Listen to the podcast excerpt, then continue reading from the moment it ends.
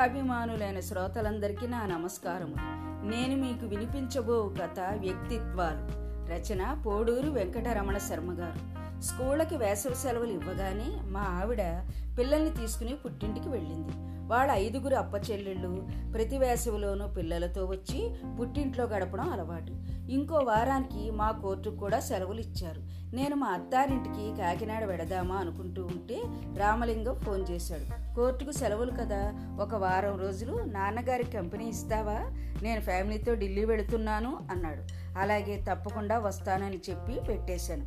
మొదట నాకు రామలింగం తండ్రి శరభలింగం గారితోనే పరిచయం. పదిహేనేళ్ళ క్రితం ఆయన కాకినాడలో ఉండేవారు లాయర్ ప్రాక్టీస్ చేస్తూ. వకీలు వృత్తి అయినా ఆయన సంఘసేవ అనే పెద్ద పదాలు ఏమీ వాడకుండానే నోటి మాటగా ఇన్ఫార్మల్గా పెళ్ళి సంబంధాలు చెబుతూ ఉండేవారు.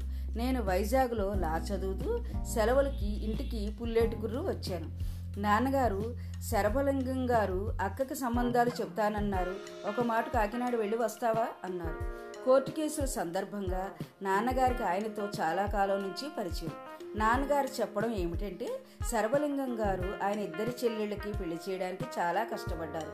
ఆ సందర్భంగా చాలా కుటుంబ వివరాలు సేకరించి వాళ్ళ పెళ్ళిళ్ళు బాగానే చేశారు. ఆ తర్వాత తన దగ్గర ఉన్న వివరాలు మిగతా ఇళ్ళల్లో పెళ్ళి కావలసిన వాళ్ళకి చెబుతూ ఉండడంతో కొద్ది సంవత్సరాలలో ఆయన లాయర్గా కాకుండా పెళ్ళి సంబంధాల శరవలింగంగా ఫేమస్ అయ్యారు. ఆడపిల్లవాళ్ళు మగపిల్లాడి వాళ్ళు కూడా ఆయననే సంప్రదించేవారు. నేను కాకినాడ వెళ్ళి ఆయన్ని కలిశాను. ఆయన ఒక సంబంధం చెప్పి వివరాలు నోట్ చేసుకోమన్నారు. నేను నోట్ చేసుకుని వస్తూ వీళ్ళు మంచివాళ్ళేనా అండి? అన్నాను. ఆయన వ్యక్తిత్వాలకు ప్రత్యేకత తెలియడానికి నేను అయాచితంగా వేసిన ఆ ప్రశ్న కారణమైంది. ఆయన నన్ను వెనక్కి పిలిచి కూర్చోమన్నారు. ఒక్క క్షణం నా కళ్ళలోకి చూసి మనం మంచివాళ్ళవేనా అన్నారు నవ్వుతూ. ఆ చిన్న ప్రశ్నతో నా ఆలోచన విధానంలో ఒక కొత్త కోణాన్ని ఆవిష్కరించి ఆవిష్కరించారు ఆయన. చాలా మంది గురించి మనం తొందరగా ఒక అభిప్రాయానికి వచ్చి కామెంట్ చేయడం చేస్తాం. కానీ వాళ్ళ దృష్టిలో మనం ఏమిటన్నది విస్మరిస్తాం.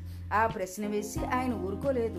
చిన్న వివరణ కూడా ఇచ్చారు. మంచితనం అనేది సాపేక్షంగానే తప్ప ఎక్కడా సంపూర్ణంగా ఇది అని చెప్పడం కష్టం. ఉదాహరణకి నువ్వు పెరిగిన వాతావరణం కుటుంబ సంస్కారం బట్టి రోజు కానీ అప్పుడప్పుడు కానీ కొద్దిగా మద్యం సేవించడం చాలా అభ్యంతరకరం. తెలిసి అలాంటి చోట మీరు పిల్లనివ్వరు. కానీ అదే ఇంకో వాతావరణంలో ఉన్న వాళ్ళకి అది చాలా చిన్న విషయం. అది తెలిసిన ఏమీ అభ్యంతరం ఉండకపోవచ్చు. నేను సంబంధం చెప్పేటప్పుడే ఇలాంటివన్నీ చూసి ఇద్దరికీ సరిపోతుంది అనుకుంటేనే చెబుతాను అన్నారు. ఆయన చెప్పిన సంబంధమే అక్కకు కుదరడం ఆ తర్వాత నాకు కూడా ఆయన చెప్పిన సంబంధమే జరిగింది. చుట్టాలు స్నేహితులు ఇళ్ళల్లో పెళ్ళిళ్ళు జరిగినప్పుడు ఆయనని చాలా మాటలు కలవడం జరిగింది. ఆయన కుదిర్చిన సంబంధాలకి ఆయనను పిలిచేవారు. మాటల సందర్భంలో ఆయనలో ఒకటి గమనించాను. Marriages are made in heaven అన్నది పెళ్ళిళ్ళ విషయంలోనే కాకుండా మిగతా అన్ని విషయాలలో ఆయనకు ఒక దృఢమైన నమ్మకం ఉన్నది. మనం ఏ పనులు చేసినా మనం చేశామని అలాగే ఇతరులు చేసినవి వాళ్ళు చేశారని అనుకోవడం సహజం. కానీ చాలా శాస్త్రీయ వివరణ ఇస్తూ ఆయన చెప్పినది మనస్ఫూర్తిగా నమ్మినది ఏమిటంటే అన్నీ ఒక అదృశ్య శక్తి ప్రణాళిక ప్రకారం జరుగుతాయి తప్ప మనం చేసేది ఏమీ లేదంటారు. ఇది భగవద్గీత చదివిన వాళ్ళందరికీ తెలిసిన ఆయన మాత్రం ఆచరణలో పెడుతూ ఎవరిని తప్పుపడుతూ మాట్లాడడం నేను ఎప్పుడూ చూడలేదు. ఆ తర్వాత కొన్నేళ్ళకి నేను హైకోర్టు కేసులు చూడడం కోసం హైదరాబాద్లో లాయర్ అవసరమైతే హైకోర్టులో ప్రాక్టీస్ చేస్తున్న రామలింగాన్ని కలవడానికి హైదరాబాద్ వెళ్ళాను. తీరా అక్కడికి వెళ్ళిన తర్వాత తెలిసింది అతను శరభలింగం గారి కొడుకేనని. అప్పటికి శరభలింగం గారు కాకినాడ ప్రాక్టీస్ వదిలి హైదరాబాద్ వచ్చి కొడుకు దగ్గర విశ్రాంతి తీసుకుంటున్నారు. అప్పటి నుంచి రామలింగంతో నాకు బాగా స్నేహం కుదరడం హైదరాబాద్ ఎప్పుడు వెళ్ళినా వాళ్ళ ఇంట్లోనే దిగడం తండ్రి కొడుకులతో గడపడం జరుగుతోంది. రామలింగం కోరిక మీద ఒక వారం రోజులు ఉండటానికి నేను హైదరాబాద్ వచ్చినందుకు శరభలింగం గారు భార్య కూడా చాలా సంతోషించారు. గత కొన్నేళ్ళుగా ఆయన ఒక అనాథ శరణాలయానికి సంబంధించిన పనులలో దాన్ని నిర్వహిస్తున్న ఆయన మిత్రుడు నరసయ్య గారికి సహాయపడుతున్నారు. ఆ సందర్భంగా ఆయన చాలామందిని కలవడం అవసరపడుతుంది. ఆయన ప్రస్తుత వయసు బట్టి రామలింగానికి ఆయన భార్య జానకమ్మ గారికి ఆయన ఒంటరిగా వెళ్ళడం ఇష్టం లేదు. నన్ను రమ్మని కోరడానికి అదే ముఖ్య కారణం. అనాథ శరణాలయానికి సంబంధించిన విరాళాలు మిగతా కొన్ని పనుల కోసం కొందరిని కలవాలని నాకు చెప్పారు. నేను వెళ్ళిన మరునాడు ఏపీ ఐఐసిలో పనిచేస్తున్న రాఘవయ్య గారిని కలవడానికి ఇద్దరం వెళ్ళాము నన్ను పరిచయం చేశారు శరభలింగం గారు. నేను అమలాపురంలో ప్రాక్టీస్ చేస్తున్నానని తెలిసి కోఆపరేటివ్ బ్యాంకులో పనిచేస్తున్న రామమూర్తి తెలుసునా అని అడిగారు రాఘవయ్య గారు. పెద్దగా పరిచయం లేదు కానీ తెలుసండి అన్నాను. నాకు తెలుసులేండి వాడు వట్టి వెదవ జాగ్రత్తగా ఉండండి అన్నాడు ఆయన. నేను షాక్ తిన్నాను. పెద్దగా పరిచయం లేని నా దగ్గర ఒక మనిషి గురించి అంత పెద్ద మాట అనడం నాకు చాలా ఆశ్చర్యం వేసింది. కానీ ఎంతోసేపు కాదు. ఆయనతో వచ్చిన విషయం శరవలింగం గారు మాట్లాడిన తర్వాత వెళ్ళి వస్తాము అని ఆయన లేవబోతుంటే కూర్చోండి కాఫీ తాగి వెడుదురుగాని అని మాకు అవకాశం ఏమీ ఇవ్వకుండా బెల్లు కొట్టి కాఫీ తెమ్మని చెప్పారు అటెండర్తో. చేసేది ఏమీ లేక ఇద్దరం మళ్ళీ కూర్చున్నాం. శరవలింగం గారు మాటల సందర్భంలో ఏదో పని మీద రెవెన్యూ ఆఫీసులో ఉన్న నారాయణ గారిని కలిశాను అని అన్నారు. ఆ మాట వినగానే నల్లగా పొడుగ్గా ఉంటాడు. ఆ నారాయణేనా? అని వాడు వట్టి వెదవండి అన్నాడు. ఇలా వాళ్ళ సంభాషణలో మూడు పేర్లు దొరిలాయి. ఒక్కొక్క పేరు వినగానే రాఘవయ్య గారు వాడు వట్టి వెదవండి అనడంతో నేను మొదట్లో కలిగిన షాక్ ఫీల్ అవ్వకపోగా అలవాటైపోయింది. ఆయన దగ్గర నుంచి బయటకు వచ్చి కారు ఎక్కుతుంటే మీరు మళ్ళీ ఎప్పుడైనా వచ్చి ఈయన కలిసి నా పేరు చెబితే అదే మాట అంటాడు అన్నారు నవ్వుతూ. ఒక్కడి గుర్తుపెట్టుకోండి మన ముందు ఇంకొకరి గురించి చెడ్డగా మాట్లాడేవాడు మన గురించి కూడా మిగతా వాళ్ళతో అలాగే మాట్లాడతాడు. అది మర్చిపోకూడదు అన్నారు శరవలింగం గారు. మరునాడు వరంగల్లు రోడ్డులో ఉన్న అనాథ శరణాలయానికి తీసుకువెళ్ళారు అక్కడ నరసయ్య గారిని కలిశాము. నరసయ్య గారు అనాథ శరణాలయానికి స్వంత డబ్బు చాలా పెట్టినా ఇంకా చాలా అవసరాలు ఉండడంతో శరభలింగం గారు వంటి మిత్రుల సహాయం తీసుకుంటున్నారు. మేము వెళ్ళి శరణాలయం అంతా తిరిగి చూసాము చాలా శ్రమతో కూడుకున్న పని. నేను కూడా కొంచెం సహాయం చేసి మా క్లయింట్లకు కూడా చెప్పాలనిపించింది. వాళ్ళిద్దరూ శరణాలయం వ్యవహారాలు మాట్లాడుకున్న తర్వాత నరసయ్య గారు ఒక సహాయం అడిగారు. ఒక నెల క్రితం కామరాజు గారని ఒక కళ్యాణ మండపం నడిపి ఆయన వచ్చారని ఇక్కడ అన్నీ చూసి ఒక రెండు లక్షల విరాళం ఇచ్చి వెళ్ళారని వెడుతూ ఆయనకి తెలిసిన ఒక ఆయన చెప్పి పిల్లని స్కూలుకి తీసుకువెళ్ళి తీసుకురావడానికి ఒక వ్యాన్ ఇప్పిస్తానని చెప్పారని చెప్పి మీ ఇంటికి దగ్గరే కాబట్టి వీలైతే ఆయనని కలిసి ఆ విషయం కొంచెం గుర్తు చేయండి అని అడ్రస్ ఇచ్చారు నరసయ్య గారు శరభలింగం గారికి. అలాగే తప్పకుండా కామరాజు గారిని కలిసి మాట్లాడుతానని చెప్పి బయలుదేరారు శరభలింగం గారు. ఆ మరునాడు కామరాజు గారింటికి నడిచే వెళ్ళాము మేము వెళ్ళేటప్పటికి ఆయన తోట పని చేస్తూ ఉన్నాడు. మమ్మల్ని చూసి చేతులు కడుక్కుని వచ్చి నవ్వుతూ పలకరించి లోపలికి ఆహ్వానించారు. తనని పరిచయం చేసుకుని నన్ను కూడా పరిచయం చేశారు శరభలింగం గారు. మిమ్మల్ని తరచూ పార్కులో చూస్తూనే ఉంటానండి అన్నారు కామరాజు గారు ఆయనతో. ఆయన కొడుకు కాబో లోపల నుంచి వచ్చి బయటికి వెళ్ళబోతూ మమ్మల్ని చూసి ఆగి నమస్కరించాడు. అతనికి వయసు ఒక ముప్పై ఉండవచ్చు. చూడగానే సంస్కారం ఉట్టిపడుతుంది. రామం అమ్మని కాపీ పంపమని చెప్పు వెళ్ళు అన్నారు కామరాజు గారు. అతను లోపలికి వెళ్ళి వచ్చి వెళ్ళిపోయాడు. శరభలింగం గారు వచ్చిన పని చెప్పారు కామరాజు గారికి. నరసయ్య గారు బాగా కష్టపడుతున్నారండి. అందరం తలో చెయ్యి వెయ్యాలి. ఇటువంటివి కాస్త వితరణ బుద్ధి ఉన్న వాళ్ళకి చెబితేనే ఉపయోగం అండి. మా కళ్యాణ మండపంలో ఆ మధ్య మారుతిరావు గారు కొడుకు వివాహం చేసుకున్నారు. అప్పటి నుంచి పరిచయం సమర్థులు. వెహికల్ గురించి ఆయన చెబుతానండి అని అప్పుడు ఆయనకు ఫోన్ చేసి మాట్లాడారు. ఫోన్ పెట్టిన తర్వాత నరసయ్య గారిని వెళ్ళి కలవమనండి. పని అవుతుంది అని అడ్రస్ ఇచ్చారు. లోపలికి వెళ్ళి కాఫీ తెచ్చి ఇచ్చి ఆయన కూడా కూర్చున్నారు. కాఫీ తాగుతూ సర్వలింగం గారి వివరాలు అడిగారు. పిల్లలు ఏమి చేస్తున్నారని ఎక్కడ ఉంటారని ఇలాంటి విషయాలు అడిగారు. నేను అమలాపురంలో ఉంటానని సర్వలింగం గారు చెప్పారు ఆయనకి. చాలా బాగుంటుందండి మీ ప్రదేశం. ఎప్పుడో ముమ్మిడివరం బాలయోగులు చూడడానికి వెళ్ళాను. చాలా కాలమైంది. అక్కడ మీకు రామశేష్ గారు తెలుసా? అన్నారు. తెలుసండి త్యాగరాజ గానసభ నడుపుతున్నారు అన్నాను. చాలా మంచివాడండి. నిస్వార్థంగా చేస్తూ ఉంటాడు. ఆయన కొడుకు పెళ్ళి కూడా మా కళ్యాణ మండపంలో జరిగింది. మా వియ్యంకుడు గారు ఆయన గురించి చెప్పారు. రామశేష్ గారు వాళ్ళ అమ్మాయిని చూడటానికి ఈ ఊరు వచ్చినప్పుడల్లా కలుస్తూ ఉంటారు. నాకు కూడా సంగీతం ఇష్టం కాబట్టి పెళ్ళిళ్ళ సీజన్ లేనప్పుడు కచేరీలు పెట్టుకోవడానికి మా హాల్ని ఇమ్మని సలహా ఇచ్చారు. అప్పటి నుంచి మా హాలులో కచేరీలు జరుగుతున్నాయి అన్నారు. నరసయ్య గారి శరణాలయానికి సహాయంగా విరాళం సేకరించడం గురించి చాలాసేపు మాట్లాడుకున్నాం. విరాళాల వసూలు విషయంలో రామశేషి గారు చెప్పిన విషయం ఒకటి చెప్పారు కామరాజు గారు. విరాళాల పరంగా నాలుగు రకాల వ్యక్తులు ఉంటారట. కొందరు అడగకుండానే ఇచ్చేవారైతే కొందరు అడిగితేనే ఇస్తారట. మరి కొందరు అడిగినా ఇవ్వరట అని ఆగారు. నాలుగో రకం వాళ్ళకి చోటీది అన్నాను నేను.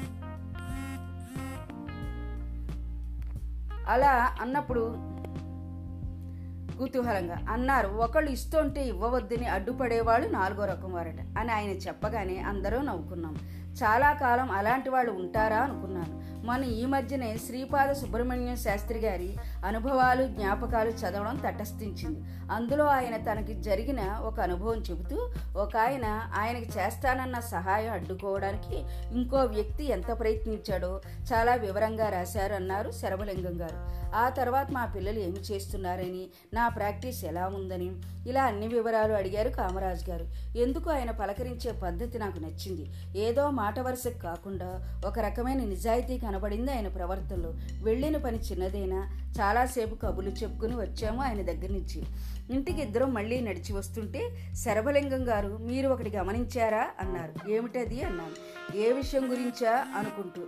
నిన్న మనం వెళ్ళినప్పుడు నరసయ్య గారు అడగకుండానే కామరాజు గారు రెండు లక్షలు విరాళం ఇచ్చారు అని చెప్పారు. గుర్తుందా? అవును చెప్పారు కదా అన్నాను గుర్తు తెచ్చింది మనం విరాళాల గురించి అంతసేపు మాట్లాడుకున్నా కామరాజు గారు తను ఇచ్చిన విరాళం గురించి మనతో చెప్పలేదు. చూసారా అది చాలా గొప్ప విషయం కదూ. అవునండి మరొకళ్ళైతే దాని గురించి చాలా చెప్పు ఉండేవాడు అన్నాను కామరాజు గారి మీద ఇనుమడించిన గౌరవంతో. ఇంకో విషయం గమనించారా? మనం ఆయన దగ్గర నుంచి త్వరగా వచ్చే వచ్చేయాలని అనిపించకుండా ఆనందంగా గడిపాం. దానికి కారణం ఏమైనా ఊహించగలరా? అడిగారు శరభలింగం గారు. నిజమే మనకు తెలియకుండానే ఎక్కువసేపు గడిపాము. ఇంకా ఉండాలనే అనిపించింది. దానికి కారణం ఇది ఇది అని నాకేమీ తట్టడం లేదు అన్నాను. మనం ఆయన దగ్గర ఉన్నంతసేపు ఆయన మన గురించి అడిగాడు కానీ ఆయన గురించి చెప్పుకోలేదు. ఆయన ఏమి సంపాదిస్తున్నాడో పిల్లలు ఏమి సాధించారో ఇవన్నీ ఏకరువు పెట్టలేదు అన్నారు వివరించి. ఆయన చెప్పినది నిజమే అనిపించింది. ఇంటికి వచ్చిన తర్వాత నరసయ్య గారికి ఫోన్ చేసి కామరాజు గారిని కలిసిన సంగతి చెప్పి ఆయన ఇచ్చిన మారుతిరావు గారి అడ్రస్ ఆయనకి చెప్పి ఆయనని కలవమన్నారు. అవతల నుంచి నరసయ్య గారు ఏదో మాట్లాడారు. ఆయన ఏదో అడ్రస్ చెప్పినట్టున్నారు. నన్ను పెన్ను అడిగి ఎదురుగా ఉన్న ప్యాడ్ మీద రాసుకున్నారు. తప్పకుండా వెడతానండి. ఇదిగో మా అబ్బాయి స్నేహితుడు రామచంద్రం ఇంకా రెండు రోజులే ఉంటాడు. అదే అతనే నిన్న నాతో వచ్చాడు కదా అతన్ని తీసుకుని రేపు పెడతాను అని ఫోన్ పెట్టేశారు. మనని ఇంకో కోరిక కోరాడయ్యా నర్సయ్య గారు. వల్లభరావు గారిని కాంట్రాక్టర్ పనులు చేసి బాగా గడించాడట. ఎవరో ఇచ్చారట ఆయన అడ్రస్. ఒక మాట ప్రయత్నిస్తారా? అన్నాడు. నువ్వు వెళ్ళే లోపల ఒక మాట ఆయన కూడా కలుద్దాం అన్నారు ఆయన తన గదిలోకి వెళుతూ. అలాగేనండి అని నా రూమ్లోకి వచ్చాను. రాత్రి రామలింగం ఫోన్ చేశాడు. నేను వచ్చి తండ్రికి సహాయంగా ఉండి ఆయనను బయటకు తీసుకువెడుతున్నందుకు చాలా థ్యాంక్స్ అని చెప్పాడు. నువ్వు ఏమీ చెప్పనక్కర్లేదు. నేనే నీకు థ్యాంక్స్ చెప్పాలి. మీ నాన్నగారికి ఈ వారం గడిపే అవకాశం ఇచ్చినందుకు. చాలా విలువైన విషయాలు ఆయన దగ్గర నేర్చుకోవడం జరుగుతోంది. వచ్చే ఆదివారం కొందరు క్లయింట్స్ అమలాపురం నన్ను కలవడానికి వస్తున్నారు. లేకపోతే నువ్వు తిరిగి వచ్చేసినా ఇంకా ఉండడానికి నాకేమీ అభ్యంతరం లేదు అన్నాను మనస్ఫూర్తిగా. ఆయన ఆరోగ్యం దృష్ట్యా ఒకరు వెళ్ళడం మంచిది కాదు. చెప్పినా వినరు. నువ్వు రావడం నాకు పెద్ద రిలీఫ్ అని వాడు చాలా సంతోషించాడు. మరునాడు జానకమ్మ గారు నాకు శరభలింగం గారికి బ్రేక్ఫాస్ట్గా పెసరెట్టు ఉప్మా పెట్టారు. నేను కొంచెం ఆశ్చర్యపోయాను. అవి నాకు ఇష్టమని ఆవిడకి ఎలా తెలిసిందా అని. ఆ సందేహం ఆవిడే తీర్చింది మాటల సందర్భంలో. మీరు రామలింగం ఎప్పుడు హైకోర్టు దగ్గర ఒక హోటల్లో ఇవే తింటారట కదా అన్నారు నవ్వుతూ. అవన్నీ చెప్పి మీకు శ్రమ కలిగిస్తాడు అనుకోలేదు. అన్నాను పైకి. లోపల రామలింగం నా పట్ల చూపిన అభిమానానికి సంతోషిస్తూనే. ఇవాళ బడలెక్కిగా ఉంది. వల్లభరావు గారిని రేపు కలుద్దాం. ఇంట్లోనే కబులు చెప్పుకుందాం అన్నారు శరభలింగం గారు. పోనీ నేను వెళ్ళి కలిసి రానా అండి? అన్నాను. లేదు లేదు ఇద్దరం కలిసే వెళదాం అన్నారు ఆయన. తెలుగు పేపర్ తెరిచి నేను ఇంగ్లీష్ పేపర్ చదవడంలో పడ్డాను. నేను పేపర్ చదువుతూ ఉండగా ఆయన ఈ ఆర్టికల్ చూడండి తలుచుకుని ప్రయత్నిస్తే మనం సాధించలేనిది ఏదీ లేదంటాడు ఈ వ్యాసకర్త నేను అందుకుని కొంచెం చదివాను.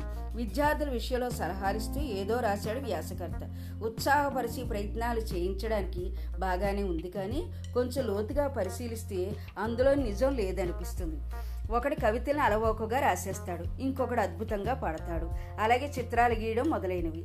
ఆ శక్తి అసలు లేకుండా వట్టి కృషి చేస్తే అందరూ దేన్నైనా సాధించేస్తారా? స్వతహాగా కొంత ఉండి అది కృషితో అభివృద్ధి జరగవచ్చు. ఆ కృషికి కూడా ఆ వ్యక్తి కారణమని చెప్పలేము. మొత్తం సృష్టి కానీ ఆ సృష్టిలో ఏమి జరిగినా కానీ అంతా నటరాజ నృత్యం. అది ఒక అనంత శక్తి వల్ల జరుగుతూ ఉంటుంది. ఎవడైనా ఏదైనా సాధిస్తే అది తన ప్రతిభ వల్లే అనుకోవడం అజ్ఞానం. చాలా ఆలోచింపజేసే వ్యాఖ్యానం చేశారు శరవలింగం గారు. ఆ ఆర్గ్యుమెంట్ చాలామంది హేతువాదులు ఒప్పుకోరు అన్నాను టీవీ చర్చలతో ప్రభావితమైన నేను. ఒకళ్ళు చెప్పుకోవడం విషయం ఎందుకు? నువ్వు ఆలోచించు. ఫ్యాన్ తిరిగినా బల్బు వెలిగినా వెనకాల ఒకటే కథాశక్తి అలాగే మనుషుల విషయంలో కూడా. ఏ మనిషి అయినా ఉచ్ఛ్వాస నిశ్వాసాలు లేకుండా కవిత్వం రాయడం కానీ చిత్రాలు గీయడం కానీ చేయగలడా? ఉచ్ఛ్వాస నిశ్వాసాలు నువ్వు చేస్తే అవుతున్నాయా లేక అవే జరుగుతున్నాయా? అడిగారు శరభలింగం గారు. అవే జరుగుతాయి. మన స్పృహలో లేనప్పుడు కూడా అవి జరుగుతూ ఉంటాయి కదా అన్నాను. ఆయన చెప్పిన విషయం ఇంకా ఆలోచిస్తూ ఆ విషయం మీద తీవ్రంగా ఆలోచిస్తే ఎవ్వడూ గర్వంతో విర్రవేగుడు అన్నారు. ఆయన లేచి లోపలికి వెళుతూ ఆయన చెప్పినదే ఆలోచిస్తూ ఉంటే ఏవో కొత్త ద్వారాలు తెరిచినట్టు అనిపించింది నాకు. మరునాడు వల్లభరావు గారిని కలవడానికి వెళ్ళాము. చాలా పెద్ద ఇల్లు ఆయనది. పని మనిషి కాబోలు మమ్మల్ని హాల్లో కూర్చోబెట్టి లోపలికి వెళ్ళి చెప్పి వచ్చాడు. ఒక పది నిమిషాలకు వచ్చాడు ఆయన. పరిచయాలు అయిన అనం తరువాత విషయం చెప్పారు శరభలింగం గారు. నరసయ్య గారా ఎవరబ్బా? ఆయనకి నా గురించి ఎవరు చెప్పారు? సరేలేండి లయన్స్ క్లబ్ వాళ్ళు ఎవరైనా చెప్పి ఉండవచ్చు. ఆ ఏరియాలో కొన్ని ప్రాజెక్ట్ చేసాం ఆ మధ్యన. పబ్లిక్లో మంచి గుర్తింపు వచ్చింది. అన్నారు మా ఇద్దరికేసి చూసి. చూపులో కొంచెం గర్వం తొణికిసలాడడం గమనించాను. ఇంతలో ఫోను వస్తే ఎత్తాడు. ఎరా కళ్యాణ్ ఫ్లైట్ ల్యాండ్ అయిందా? రాజును పంపాను ఆడి ఇచ్చి. బెంజ్ వేసుకుని అమ్మ గుడికి వెళ్ళింది. నీకు కనపడకపోతే వాడికి రింగి అని ఫోన్ కట్ చేశాడు. ఎన్ని కార్లున్నా సరిపోవడం లేదండి. అమ్మాయి కాలేజీకి స్కోడా కావాలంటుంది. మా ఆవిడ బెంజి తప్ప ఎక్కదు. ఇదిగో ఇప్పుడే లండన్ నుంచి ఫ్లైట్ దిగాడు మా పెద్దాడు రోహిత్. అక్కడికి లెదర్ ఎగుమతులు చేస్తున్నాడు. రెండోవాడు ఇండియా బుల్స్లో సౌత్ రీజియన్ హెడ్. నెలకి యాభై లక్షలు సంపాదిస్తాడు. అమ్మాయి మెడిసిన్ చేసి హాస్పిటల్ పెడతానంటుంది మధ్యాహ్నం మెడికల్ చెకప్కి వెళ్ళాలండి.